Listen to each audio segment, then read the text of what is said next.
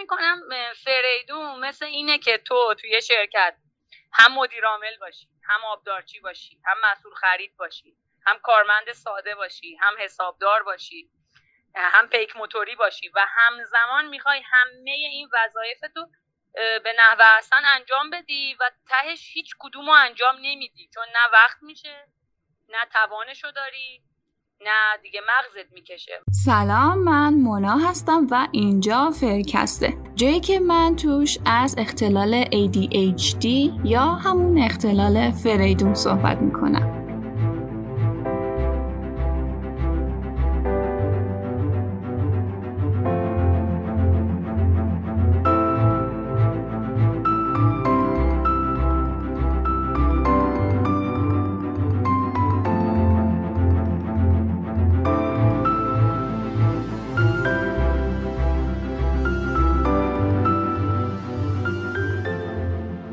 ما توی دهه 20 به بعد زندگی اون تشخیص نقص توجه یا ADD رو میدیم که همون ADHD که hyperactivity ش برداشته شده علائمش با ADHD توی کودکی فرق می‌کنه. در واقع hyperactivity تبدیل میشه به hyperarousal. یعنی چی؟ یعنی اگه تو بچگی شر و شیطون بودین و یه جا نمی نشستین الان اون بیش بیشتر جنبه درونی پیدا کرده و خودش رو به صورت بیخوابی، فکرای در هم بر هم و شلخته، وسواس فکری و اینجور چیزا نشون میده. به خاطر همینه که من انقدر اصرار دارم بزرگسالا هر چه سریعتر این عدم تمرکز رو توی خودشون اگه دارن تشخیص بدن. چون چیزی نیست که بشه سرسری ازش رد شد. مثل یه بختک میفته رو زندگی تو علنا هیچ کاری درست پیش نمیره. فائزه برام از بچگی تا بزرگسالیشو تعریف کرد. به هم گفت چجوری این علائم با گذر زمان یه شکل دیگه به خودش گرفته و چه اقدامایی کرده واسه مهار اختلالش. داخل حرفاش از نورو فیدبک گفت که اون خودش یه اپیزود جدا و طولانی میشه ولی قرار تجربهش رو به عنوان یه معرفی کوتاه واسه نورو فیدبک بشنویم. قبل از اون لازم می‌دونم یه اشتباهی که توی اپیزود قبل شده رو اصلاحش کنم. مهمون اپیزود قبل به اشتباه فاز شیدایی و مانیایی رو دو تا چیز تضاد همدیگه در نظر گرفته بود. در صورتی که این دوتا یه معنی میدن. فاز شیدایی یا مانیایی توی اختلال بایپولار اون دوره که فرد شاد و شنگوله و از لحاظ روحی خیلی خوبه و فاز دیگه فاز افسردگیه که فرد حالت کسلی و بیحسلگی داره. خب الان برید صحبت های فائزه رو بشنوید و برگردید.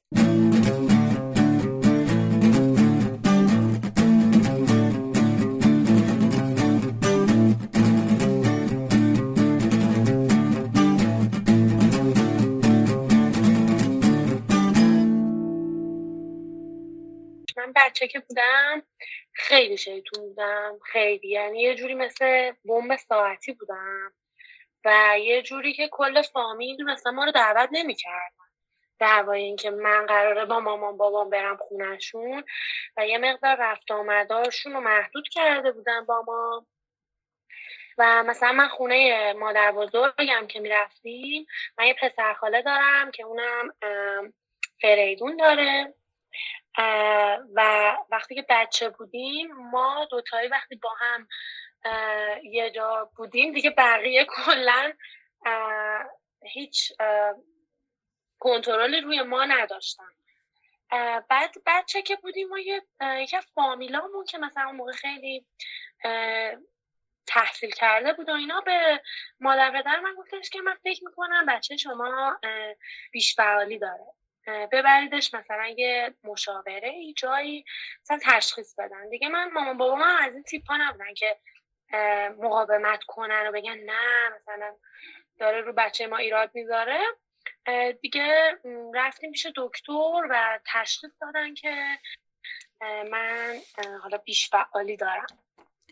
بعد اون موقع اون تایم اینجوری بود که مثل شیطنت بود. یعنی من خیلی شیطون بودم. ولی بعدترش دیگه اینجوری نبود. یعنی مثلا وقتی مدرسه رفتم با اینکه خیلی شیطون بودم ولی به اون صورت مثل اون موقع که بچه بودم نبود. دیگه بیشتر شده بود حالا عدم تمرکز و اینجور چیزا. یه مقدار شکلش تغییر کرد. ولی از همون بچگی تشخیص دادن که من بیش فعالم. خب بعد دکتر که رفتین دارو تجویز کردن؟ نه. اولش ما یه دکتری می‌رفتیم. اول اون دکتر گفتش که یه سری تمرین میده یه سری تمرین های پرینت شده بود می‌داد مثل مثلا حالت بازی های فکری که با کاغذ برای بچه ها هست مثل رنگامیزی و اینجور چیزا. من از مامانم پرسیدم دکتر گفته بوده که اینا باعث افزایش تمرکز میشه باعث میشه مثلا بچه متمرکز بشه بشینه این کار رو انجام بده تشویق بشه به اینکه تمرکز بکنه روی کاراش ولی اصلا تاثیری نداشت. بعد دیگه این رها شد. بعد من اصلا مدرسه. تو مدرسه یه جوری بودم که اصلا سر کلاس نمیشستم. معلم داشت درس می‌داد. من یهو بلند شدم رفتم بیرون از کلاس بدون اینکه اجازه بگیرم. بعد این رفتار عجیب بود برای معلما. بعد مامان بابای من صدا کردن. مدرسه اصلا اونا براش توضیح دادن که اینجوریه. به این دلیله. بعدش من دوباره رفتم پیش یه دکتری. که اون دکتر واقعا ضربه بزرگی به من زد. من فکر کنم موقع دوم دبستان بودم. روان پزشک بودن ایشون. اولش که وارد مطبشون می شدیم هر جلسه یه سری از این تستای هوش و اینکه مثلا چهار تا شکل بینشون باید اونا که فرق داره رو انتخاب کنیم و اینا به ما می‌داد به من و پسر خالم. دوتایی با هم می‌رفتیم. که بینشون انتخاب بکنیم. بعد انقدر این تستا حوصله سربر بود انگار که مثلا منو نشونده بودن روی صندلی الکتریکی. داشتن شکنجه می‌کردن و مثلا فکر کنم 45 دقیقه وقت من بود. چهل دقیقه شو از این تستا جواب می‌دادم. بعد می‌رفتم توی دفترش با خود دکتره مثلا حرف بزنم. آخرین باری که باعث شد ما دیگه نریم اون مطب این دکتر رو تهدید کرد که اگه مثلا توی مدرسه توی خونه شیطنت بکنی میفرستمت کانون اصلاح تربیت. وا کانون اصلاح. تربیت چیه؟ اون موقع که من بچه بودم می‌گفت یه جایی یه مرکزیه. حالا نمی‌دونم اصلا راست و دروغش می‌گفت. اون موقع توی کرمانه. میفرستمت اونجا اونجا برای بچه که مثل تو هم. بعد من بعدش که اومدم بیرون اومدیم بیرون و من اینو برای بابام و مامانم تعریف کردم. مثلا به اون بچه مثلا نمی‌دونستم چیه. هنوزم که هنوزه کلماشو یادم گفت گفت بابام گفت یعنی چی؟ این حرفا رو به تو زد؟ گفتم که آره. بعد دیگه برگشتیم بابام رفت با اون خانم دکتر یه جدلی داشت و همون شد که من دیگه نرفتم مثلا پیش اون دکتر. بعدش من رفتم یه مرکز مشاوره که خیلی معروف بود و مثلا همه توصیهش می‌کردن که خیلی خوبه و خیلی دکترای حاضقی داره. اونجا درمان دارویی برای من شروع کردن. من اینم بگم من موقعی که مدرسه می‌رفتم خیلی درسم خوب بود. از اون من شیطون بودم. فقط به خاطر اینکه درسم خوب بود منو تو مدرسه هایی که بودم نگه می داشتن یعنی اینو به زبون به مامانم اینا گفته بودن. مدیرمون نازممون اینا. ولی تمرکز نداشتم. من هر چی که سر کلاس یاد می گرفتم همونا رو می‌تونستم 20 بگیرم تو امتحان یا 19 ولی اینجوری نبودم که بخوام تو خونه برم بشم درس بخونم برنامه ریزی کنم یا از این مشاوره های تحصیلی. هست که برنامه ریزی می‌کنن توی دفتر که این درس ها رو این روزا بخونید ما از اونا داشتیم ولی من اینجوری نبودم که بتونم طبق اون برنامه ها درس رو بخونم. ولی همیشه جز سه نفر اول کلاس و مقطعمون بودم. بعدش که من درمان دارویی رو شروع کردم قرص ریتالین برای من تجویز کردن. بعد بازش هم اینجوری بود که دو ماه دو ماه باید می‌رفتم دوباره پزشک منو می‌دید.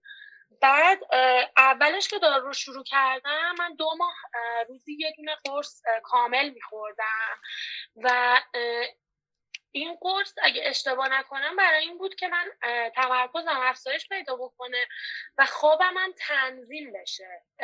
ولی برعکس عمل می‌کرد. یعنی من روزی یه دونه قرص اولش که کامل میخوردم وقتی از مدرسه میومدم خونه تا فردای روزی که می‌خواستم برم مدرسه میخوابیدم.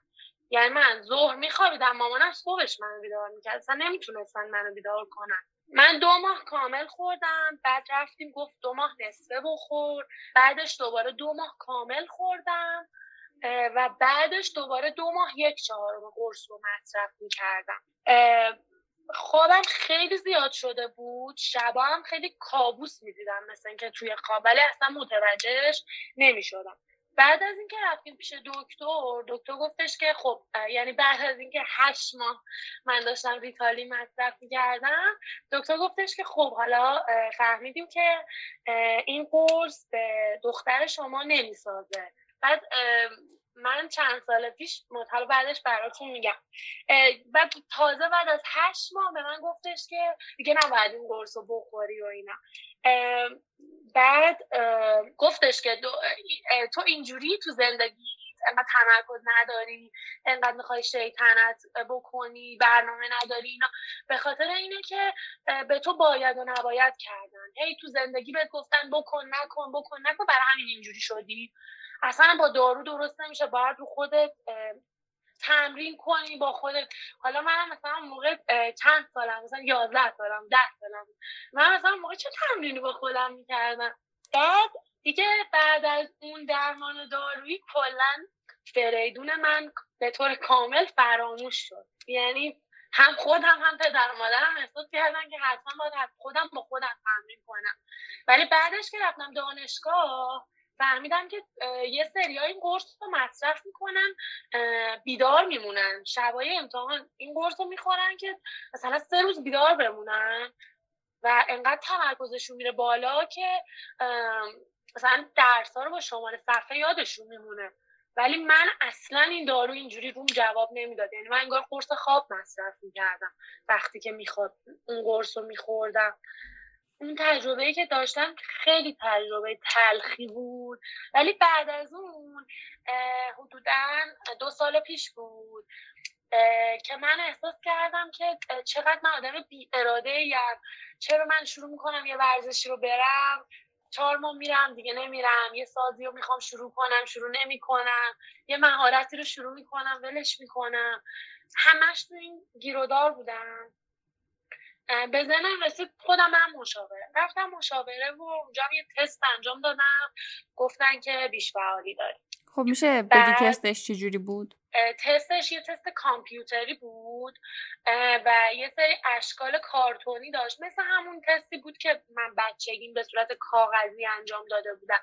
مثلا باید اونایی که فرق داشت با هم انتخاب می‌کردیم یا شکل بعدی که قرار شبیه اون سه تا شکل دیگه باشه.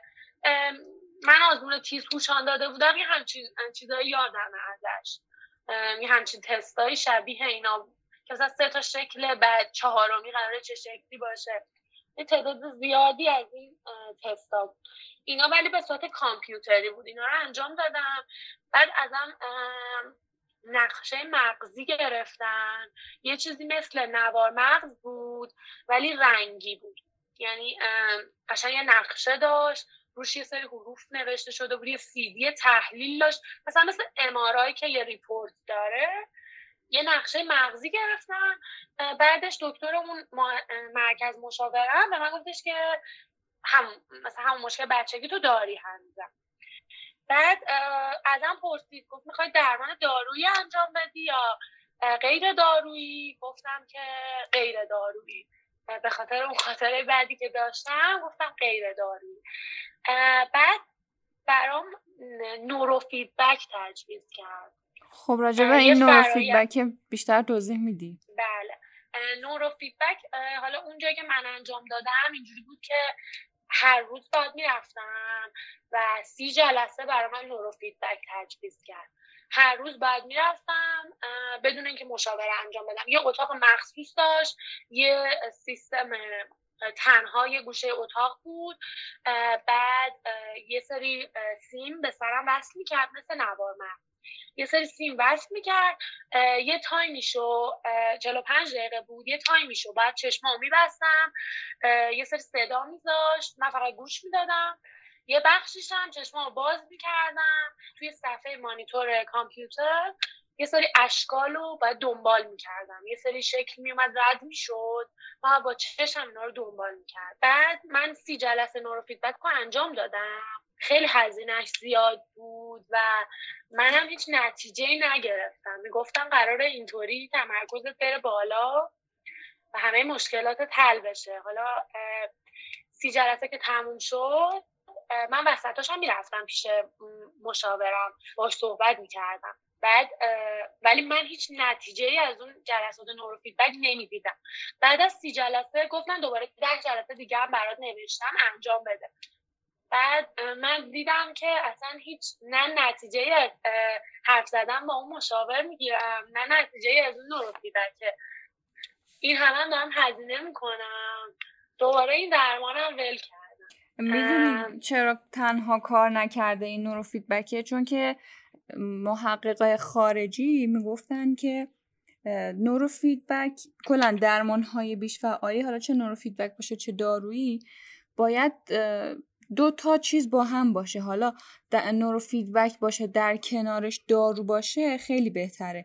اونایی که این کار انجام دادن رفتن جلسات نورو فیدبک در کنارش اگر نیاز بود دارو مصرف می‌کردن واسهشون خیلی جواب داده. واسه بچه هایی هم که این روش رو پیش بردن عملکردشون توی درساشون خیلی بهتر شده بوده.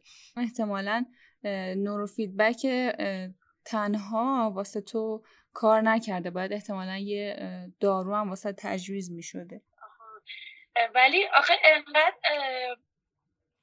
نمی‌دونم شاید من این حس رو دارم حس بیاعتمادی داشتم و احساس کردم قرار دوباره همون خاطره که برام قبلا اتفاق افتاده دوباره اتفاق بیفته بعد از سی جلسه هم دوباره گفتم خب ده جلسه دیگه هم برو.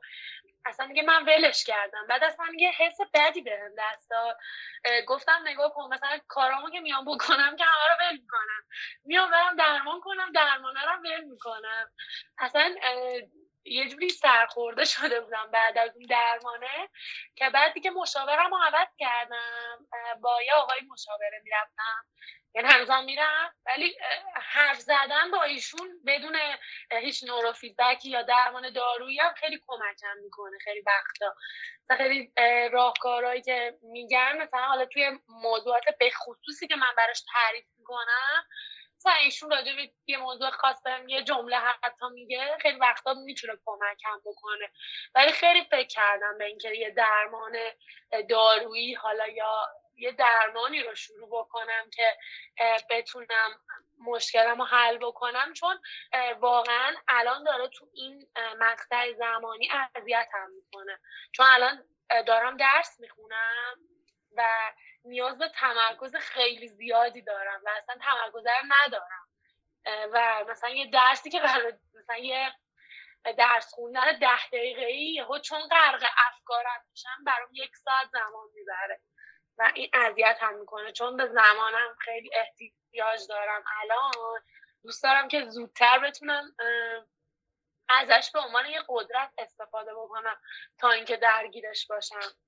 ولی اصولا هر جا من شنیدم و خوندم دارو اصلا به تنهایی چیز نشده. یعنی مفید واقع نشده. آها این که گفتی هر روز می‌رفتی نورو فیدبک خیلی جالبه. چون که من شنیده بودم دو تا سه جلسه در هفته باید برن نه من هر روز می‌رفتم. و یه جورایی از اون منم زده شده بودم چون وقتش رو باید از همون مثلا سی جلسه که تجویز میگم اونجایی که من می‌رفتم ده جلسه ای هزینهش رو می‌گرفت و وقتش هم همون اول fix می‌کرد. یعنی باید می‌گفتی هر روز بود مثلا اون موقع من ساعت چهار تا پنج می‌رفتم. هر روز ساعت چهار تا پنج وقت من بود.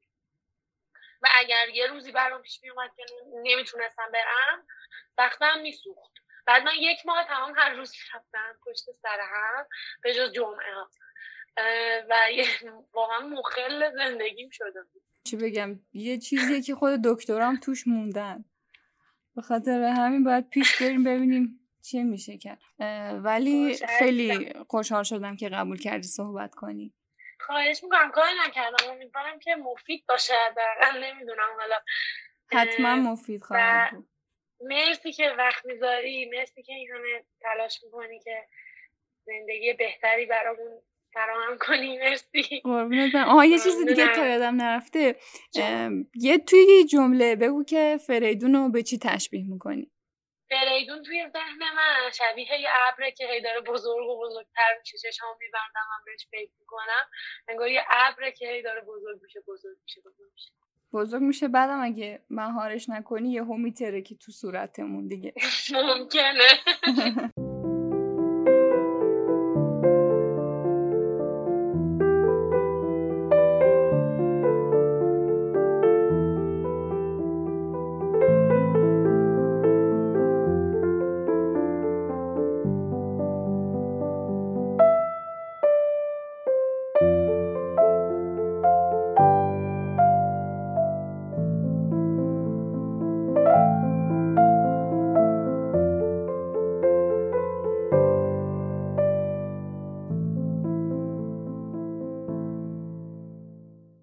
جالبه بدونی نورو فیدبک روی فائزه جواب نداده اما یکی از مطمئن ترین درمانا برای ADHD محسوب میشه. توی همه وبینارهای مجله ADDitude که مرتبط با رفتار درمانی و نورو فیدبک بود از این نکته ها صحبت شده بود که مطالعاتی که انجام شده نشون میده دارو درمانی به تنهایی اثرات طولانی مدتی نداره. پس باید چیکار کرد؟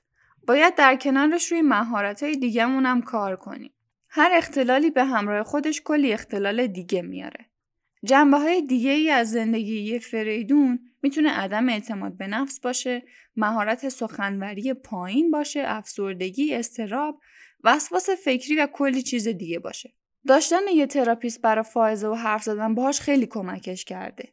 پس در کنار دارو درمانی خوبه که روی بقیه مهارتاتون هم کار کنین. اینجوری نباشین که اگه نمی‌تونین تمرکز کنین کارتون رو ولش کنین و بگین خب ADHD دیگه کاریش نمی‌تونم بکنم. پس خود کنترلی چی میشه این وسط؟ باید مقاومت کنین در برابر فریدون. باید اگه نمی‌ذاره تمرکز کنین بهش بگین من می‌دونم که تو نمی‌خوای من درس بخونم. نظر تو برام محترمه اما شرمنده. امروز احتیاج دارم تمرکز کنم. وقتی تداوم داشته باشه تمریناتون مطمئنا جوابش رو می‌بینی. پزشکای اون آبی دو تا گروه از بچه ها رو آزمایش کردن. گروه یک رفتار درمانی رو اول شروع کردن و در صورت لزوم دارو درمانی هم در کنارش انجام دادن. و گروه دو اول دارو درمانی رو انجام دادن و در کنارش رفتار درمانی. گروهی که اول رفتار درمانی انجام دادن پیشرفت قابل توجهی داشتن. ولی گروهی که اول با دارو شروع کردن تقریبا هیچ پیشرفتی نداشتن. یعنی می‌خوام بهتون بگم قدرت ذهن و دست کم نگیرین. بعضی روزا فکر می‌کنین چون دارو مصرف کردین می‌تونین پاشین اتاقتون رو مرتب کنین. ولی حتما از اثر دارونما یا پلاسیبو خبر دارین دیگه. بعضی وقتا تو پرانتز نه همیشه این جو روانی داروه که ذهن شما رو گول می‌زنه و فکر می‌کنین این دارو رو بخورین همه چی okay میشه. اگه یکم با دید وسیع تری بهش نگاه کنیم هم آگاه تر میشیم نسبت بهش هم دیگه گول ذهنمون رو نمی‌خوریم. احساس می‌کنم یکم گیجتون کردم. رفتار درمانی و با نورو فیدبک اشتباه نگیرینا. منظور من اینه که کلا در کنار دارو یک کدوم از این روش ها رو هم می‌تونین امتحان کنین.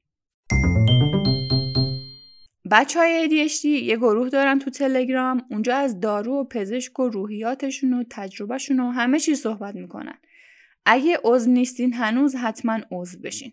لینکش رو به همراه لینک مجله ADDitude توی caption می‌تونین پیدا کنین. منتظر من بمونین چون کلی برنامه خود کنترلی واسهتون دارم توی چندین ماه آینده. ممنونم از مهمون این اپیزود فائزه و ممنون از شما که وقت ارزشمندتون رو به من دادین. مهربون باشین اگه یاد من میافتین. خدا نگهدار.